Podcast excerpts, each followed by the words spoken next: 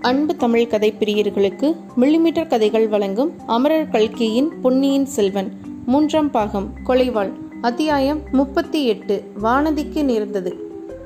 சூரியன் மறைந்து நாலு திக்கிலும் இருள் சூழ்ந்து வந்த நேரத்தில் வானதி குடந்தை திருவாரூர் சாலையில் பல்லக்கில் போய்க் கொண்டிருந்தாள். அவளுடைய உள்ளம் குழம்பி இருந்தது நாகைப்பட்டினம் சூடாமணி விகாரத்துக்கு போக வேண்டும் என்றும் அங்கே காய்ச்சல் வந்து படுத்திருக்கும் இளவரசருக்கு பணிவிடை செய்ய வேண்டும் என்றும் அவள் மனம் துடித்தது. ஆனால் அது எப்படி சாத்தியமாகும்? புத்த பிக்ஷுக்களின் விகாரத்துக்குள் தன்னை அனுமதிப்பார்களா? அங்கே இளவரசரை தான் பார்க்க இயலுமா? பார்த்தாலும் பணிவிடை செய்ய முடியுமா?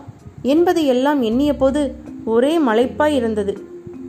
நாகைப்பட்டினத்துக்கு தனியாக பிரயாணம் செய்ய வேண்டியிருப்பதை எண்ணிய போது அதைரியம் உண்டாயிற்று. அதைரியத்தை போக்கி மனதில் உறுதி உண்டு பண்ணிக்கொள்ள முயன்றாள். உலகில் பெரிய காரியம் எதுதான் எளிதில் சாத்தியமாகும்?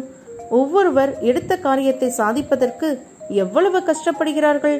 அந்த ஓடக்கார பெண் கடலில் தனியாக படகு செலுத்தி கொண்டு போக எவ்வளவு நெஞ்சு துணிவு உள்ளாயவளாய் இருக்க வேண்டும்? புயலிலும் மழையிலும் மலை போன்ற அலைகளுக்கு மத்தியில் படகு விட்டு கொண்டு போய் இளவரசரை காப்பாற்றியதற்கு எவ்வளவு நெஞ்சு துணிவு அவளுக்கு இருக்க வேண்டும்? தான் இந்த சிறிய பிரயாணத்தை குறித்து பயப்படுவது எவ்வளவு பேதமே. சூடாமணி விகாரத்துக்குள் உடனே போக முடியாவிட்டால் பாதகமில்லை. அக்கம் பக்கத்தில் இருந்து இளவரசரை பற்றிய செய்தியை தெரிந்தது கொண்டிருந்தாலும் போதும். இளவரசரை பார்க்க முடியாவிட்டாலும் பாதகமில்லை. அந்த ஓடக்கார பெண்ணையாவது பார்க்க முடிந்தால் போதும். ஆம் அதுதான் சரி. அவளை எப்படியாவது தெரிந்து கொண்டால் அவள் மூலமாக இளவரசரை பார்க்க முடிந்தாலும் முடியலாம். அவரிடம் தனக்குள்ள அன்பு ஏதோ ஒரு பிரயோஜனத்தை காட்டிவிட வேண்டும். அதற்கு பிறகு இந்த உயிரை விட்டாலும் விட்டுவிடலாம் அல்லது புத்த சங்கத்தில் சேர்ந்து பிக்ஷுனியானாலும் ஆகிவிடலாம். மறுநாள் எந்த நேரத்துக்கு நாகைப்பட்டினம் போய் சேரலாம் என்று பல்லக்கு சுமப்பவர்களை விசாரிப்பதற்காக வானதி பல்லக்கின் திரையை விலக்கி வெளியில் பார்த்தாள். சாலை ஓரத்தில் ஓங்கி வளர்ந்திருந்த மரங்களுக்கு பின்னால் சில உருவங்கள் மறைந்து நிற்பது போல் அவளுக்கு தோன்றியது. இன்னும் சிறிது கவனமாக உற்று பார்த்தாள் மறைந்து நின்றவர்கள் வீர சைவ காளாமுகர்கள் என்று தெரிந்தது. இதை குறித்து வானதிக்கு சிறிதும் கவலை உண்டாகவில்லை. அவள் கொடும்பாளூர் அரண்மனையில் வளர்ந்த காலத்தில் அடிக்கடி காளாமுகர்கள் அங்கே வருவதுண்டு. அவளுடைய பெரிய தந்தையிடம் பேசி தங்களுக்கு வேண்டிய பொருட்களை பெற்றுக்கொண்டு போவதுண்டு. காளாமுகர்களின் பெரிய குருவே ஒரு சமயம் கொடும்பாளூர் வந்திருக்கிறார். அவருக்கு உபச்சாரங்கள் பூஜைகள் எல்லாம் நடந்தன. அவளுடைய பெரிய தகப்பனார் பூதி விக்ரமகேசரி பல திருக்கோயில்களில் காளாமுகர்களுக்கு அன்னம் படைப்பதற்கென்று நிபந்தங்கள் ஏற்படுத்தியிருக்கிறார். ஆகையால் காளாமுகர்கள் தனக்கு கெடுதல் ஒன்றும் செய்ய மாட்டார்கள். ஒருவேளை உதவி செய்தாலும் செய்வார்கள். இன்றைக்கு அவர்களுடைய மகா சங்கம் கூடுகிறது என்பதும் வானதிக்கு தெரிந்திருந்தது. ஆகையால் அன்று பழையாறையிலிருந்து குடந்தைக்கு வந்தபோது சாலையில் கூட காளாமுகர்கள் கூட்டங்களை அவள் பார்க்கும்படி நேர்ந்தது. ஆனாலும் இவர்கள் எதற்காக மரத்தின் பின்னால் ஒளிந்து நிற்கிறார்கள்? தன்னை ஒருவேளை வேறு யாரோ என்று அவர்கள் எண்ணிக்கொண்டு ஏதாவது தீங்கு செய்யலாம் அல்லவா? இப்படி அவள் எண்ணிக்கொண்டிருந்த போதே மறைந்திருந்தவர்கள் திடுதிடுவென்று ஓடி வந்தார்கள். பல்லக்கை சுழ்ந்து கொண்டார்கள். அப்போதும் அவள் பயப்படவில்லை. தான் யார் என்பதை அவர்களுக்கு தெரிவிக்க எண்ணினாள். எப்படி அதை சொல்லுவது என்று யோசிப்பதற்குள் பல்லக்குடன் வந்த பணிப்பெண்ணை இரண்டு பேர் பிடித்து மரத்தோடு கட்டுவதை பார்த்தாள். உடனே அவளை அறியாமல் பீதியுடன் கூடிய கூச்சல் ஒன்று அவள் வாயிலிருந்து வந்தது. பல்லக்கை சூழ்ந்திருந்த காளாமுகர்களில் ஒருவன் ஒரு திரிசூலத்தை எடுத்து அவள் முகத்துக்கு நேரே காட்டி பெண்ணே கூச்சல் போடாதே. கூச்சல் போடாதிருந்தால் உன்னை ஒன்றும் செய்ய மாட்டோம். இல்லாவிட்டால் இந்த சூளத்தினால் குத்தி கொன்று விடுவோம் என்றான். வானதிக்கு சிறிது தைரியம் வந்தது. கம்பீரமாக பேச எண்ணிக்கொண்டு நான் யார் தெரியுமா? கொடும்பாளூர் வேளார் மகள். என்னை தொட்டீர்களானால் நீங்கள் நிர்மூலமாவீர்கள் என்றாள். அவளுடைய மனத்தில் தைரியம் இருந்ததை தவிர பேசும்போது குரல் நடுங்கிற்று.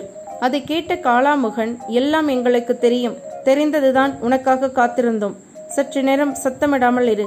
இல்லாவிட்டால் என்று மறுபடியும் திரிசூலத்தை எடுத்து நீட்டினான். அதே சமயத்தில் சாட்டையினால் சுளிர் சுளிர் என்று அடிக்கும் சத்தமும் ஐயோ என்ற குரலும் கேட்டது. அப்படி அடிபட்டு அலறியவர்கள் சிவிகை தூக்குவோர் என்பதை வானதி அறிந்தாள். அவர்களை சில காளாமுகர்கள் சாட்டையினால் அடித்திருக்க வேண்டும்.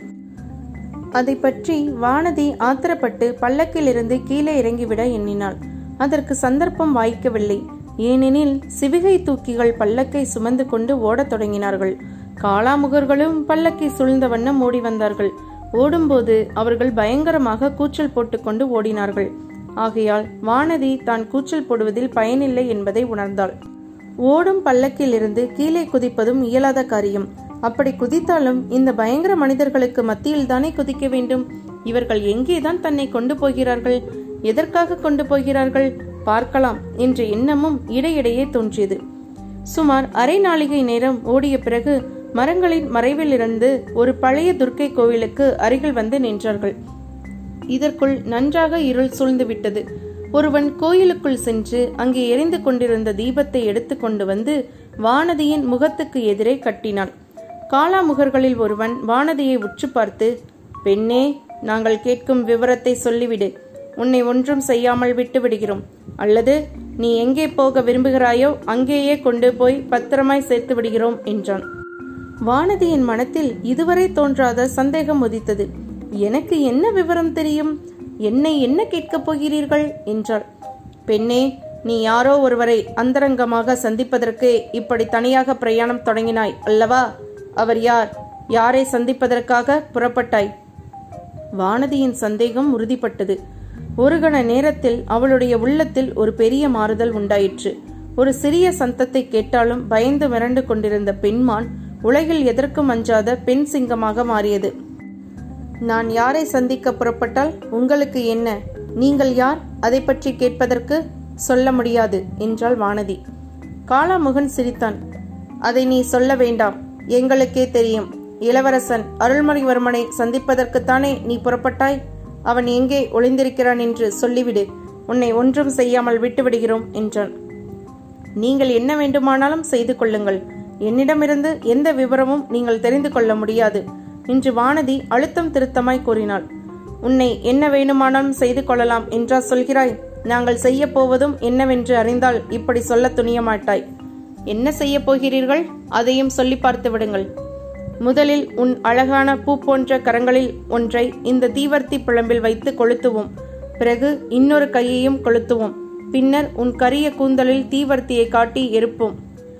நன்றாக செய்து கொள்ளுங்கள். இதோ என் கை. தீவர்த்தியை அருகில் கொண்டு வாருங்கள் என்றாள் வானதி. ராஜ்யத்தில் நடந்து வந்த சூழ்ச்சிகள் சதிகள் எல்லாம் வானதிக்கு தெரிந்துதான் இருந்தன. இந்த துஷ்டர்கள் சதிகாரர்களின் ஆட்களாய் இருக்க வேண்டும். இளவரசர் இருக்கும் இடத்தை கண்டுபிடிக்க பார்க்கிறார்கள். அவருக்கு கழுதி செய்யும் நோக்கத்துடனே இருக்க வேண்டும். இளவரசருக்காக இவருடைய பாதுகாப்புக்காக நான் இத்தகைய கொடூரங்களை அனுபவிக்கும்படி நேர்ந்தால் அதை காட்டிலும் பெரிய பாக்கியம் என்ன இருக்கிறது? இவ்வாறு எண்ணினாள். கொடும்பாளூர் இளவரசி வானதி அந்த எண்ணம்தான் அவளுக்கு அத்தகைய மனோதைரியத்தை அளித்தது. பெண்ணே யோசித்து சொல். வீண் பிடிவாதம் வேண்டாம். பிறகு வருத்தப்படுவாய். உன் ஆயுள் உள்ளவரையில் கண் தெரியாத குருடியாய் இருப்பாய் என்றான் காளாமுகன். என்னை நீங்கள் அணு அணுவாக கொளுத்துங்கள். என் சதையை துண்டு துண்டாக வெட்டுங்கள். ஆனாலும் என்னிடமிருந்து ஒரு விவரமும் அறிய மாட்டீர்கள் என்றாள். அப்படியானால் எங்களுடைய காரியத்தை பார்க்க வேண்டியதுதான். சீடா கொண்டு வா அந்த தீவர்த்தியை இங்கே என்றான் காளாமுகன். அச்சமயம் வானதியின் கவனம் சற்று தூரத்தில் சென்றது. யானைகள் குதிரைகள் காலாட்படைகள் பல்லக்குகள் முதலியன அடங்கிய நீண்ட ஊர்வலம் ஒன்று அவர்கள் இருந்த இடத்தை நெருங்கி வந்து கொண்டிருப்பதை பார்த்தாள். தெய்வத்தின் அருளால் தனக்கு ஏதோ எதிர்பாராத உதவி வருகிறது என்று எண்ணினாள். ஜாக்கிரதை அதோ பாருங்கள் என்று சுட்டிக்காட்டினாள். காளாமுகன் மறுபடியும் சிரித்தான். வருகிறது யார் என்று உனக்கு தெரியுமா? என்று கேட்டான். முதன் மந்திரி அனிருத்தர் மாதிரி இருக்கிறது. நான் இப்போது கூச்சல் போட்டால் அவர்களுக்கு காது கேட்கும். ஜாக்கிரதை. என்னை விட்டுவிட்டு ஓடிப்போய் விடுங்கள். இல்லாவிட்டால் என்றாள் வானதி. ஆம் பெண்ணே. வருகிறவர் முதன் மந்திரி அன்பில் அனிருத்தர் தான். அவருடைய கட்டளையின் பேரில்தான் உன்னை நாங்கள் பிடித்து கொண்டு வந்தோம் என்றான் காளாமுகன். இப்போது வானதியை மறுபடியும் திகில் பற்றி கொண்டது. அவளை அறியாமல் பீதி நிறைந்த கூச்சல் அவள் தொண்டையிலிருந்து வந்தது. இதை அடக்கிக் கொள்வதற்காக தன்னுடைய வாயை தானே பொத்திக் கொள்ள முயன்றாள். இத்துடன் அத்தியாயம் முப்பத்தி எட்டு முடிவுற்றது. மீண்டும் அத்தியாயம் முப்பத்தி ஒன்பதில் சந்திப்போம். இந்த பதிவு உங்களுக்கு பிடிச்சிருந்ததுன்னா லைக் பண்ணுங்க கமெண்ட் பண்ணுங்க ஷேர் பண்ணுங்க. மறக்காம நம்ம மில்லிமீட்டர் கதைகள் சேனலை சப்ஸ்கிரைப் பண்ணுங்க. நன்றி.